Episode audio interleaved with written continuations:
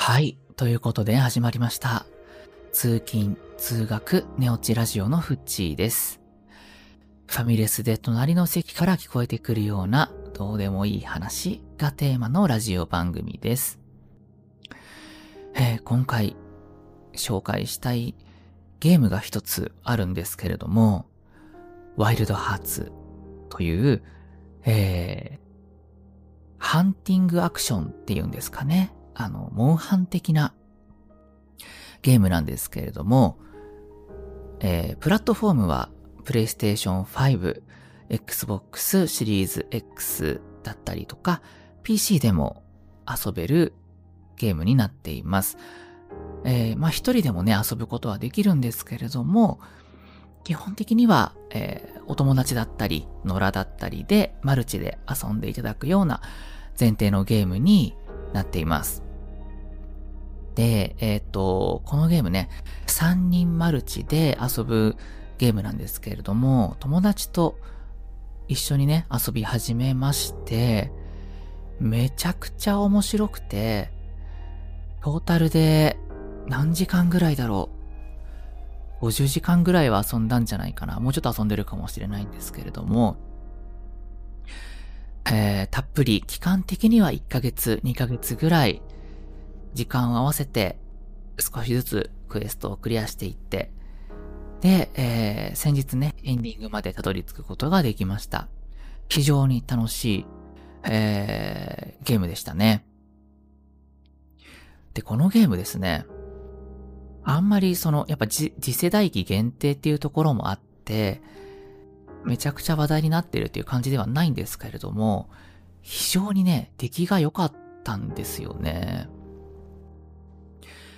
まあ、モンハンとかは結構毎作遊んではいるんですけれども、またモンハンとも違うハンティングアクションというか、そういう仕上がりになっていました。はい。ということで、どういう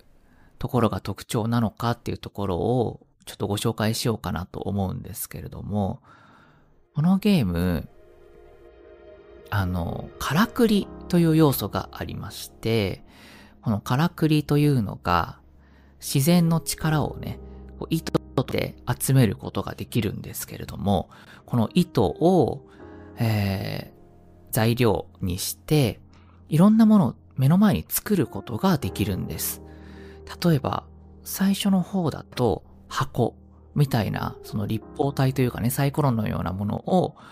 えー、ドーンと作ることができて、この箱を使って、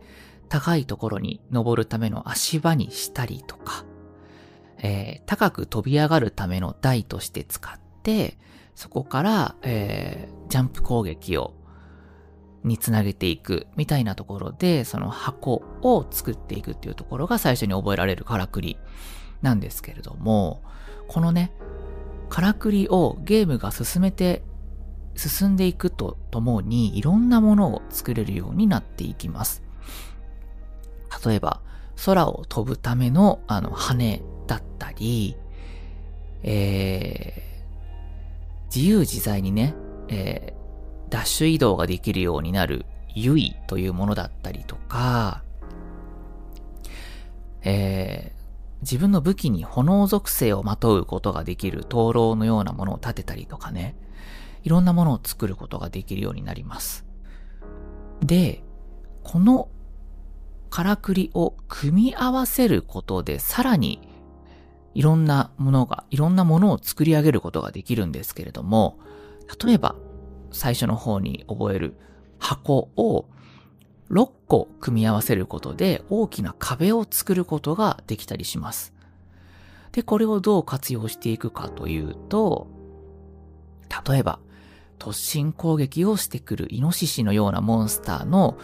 えー、突進攻撃に合わせて壁を作ることで、え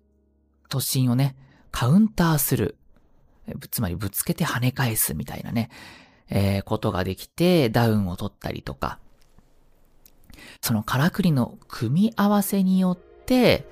えー、敵をね、拘束したり、撃ち落としたりとかね、そういうこともできるようになっていきます。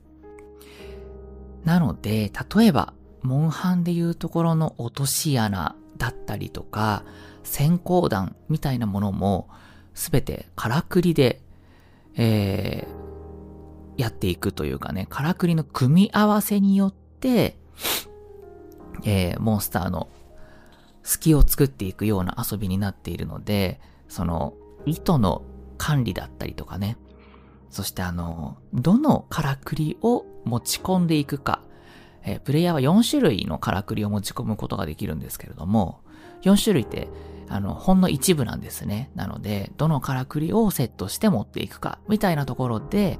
自分の戦い方、どういう戦略で戦っていくか、まあそれも武器との相性だったりとかを考えることで、深い戦略につながっていくというところが新しかったなと思います。そしてね、このゲーム当然マルチプレイですので、えー、全員が全員ね、同じからくりで行くというよりかは、いろんなものをね、分担して持ち込んだ方が強かったりするので、そのあたりも戦うモンスターに合わせてどういう攻略をしていくかっていうところが、その個性が出てくるところかなと思います。そして、もう一つ、このワイルドハーツで特徴的なところがありまして、武器がね、非常に特徴的でした。えどのように、えー、どのようなことかというと、このゲーム、非常に和風な世界観で、えー、構築されているんですね。なので武器もその世界観に合わせたものが用意してあったりします。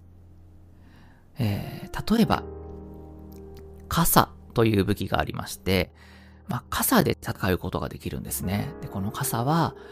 カウンターを非常に、えー、決めていく武器で、敵の攻撃を読んで傘を、えー、攻撃をね、カウンター攻撃を決めて戦っていく。だったりとか、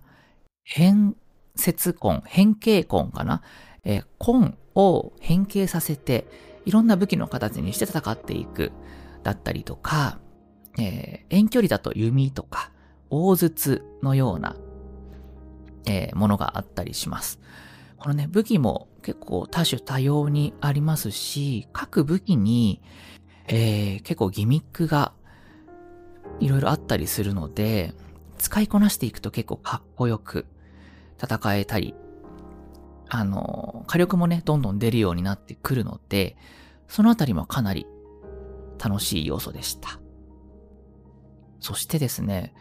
えー、何より僕がすごくいいなと思ったところが一個ありまして、このゲームね、フィールドがとってもとっても広いんですよ。あのー、広いフィールドで、敵がね、モンスターがどんどん移動していくので、追いかけながら戦っていくっていうスタイルになっていくんですけれども、このフィールド自体に、えー、いろんなショートカットの要素を自分で作ることができるんですね。例えば、えー、ジップラインのような、えー、高いところまで一気に登っていくようなジップラインを設置したりとか、ファストトラベルのキャンプエリアのようなね、拠点のような簡易拠点を自分で好きなところに作ることができたりします。なので、どこにショートカットのジップラインを作ろうかなとか、どこにファストトラベルを設置しようかなっていうところで、あの、だんだんとね、自分の狩り場が最適化されていくというか、効率よく戦えるように、自分の島を改良していくといったような遊びが、あの、まあ、モンハンとはね、一味違うところで楽しい要素でした。というところで、えー、ワイルドハーツ、ぜひ皆さんも遊んでみてください。そして、よかったらね、感想とかをコメントしていただけると嬉しいです。はい。というところで、本日のラジオは以上となります。えー、それではまた次回お会いしましょ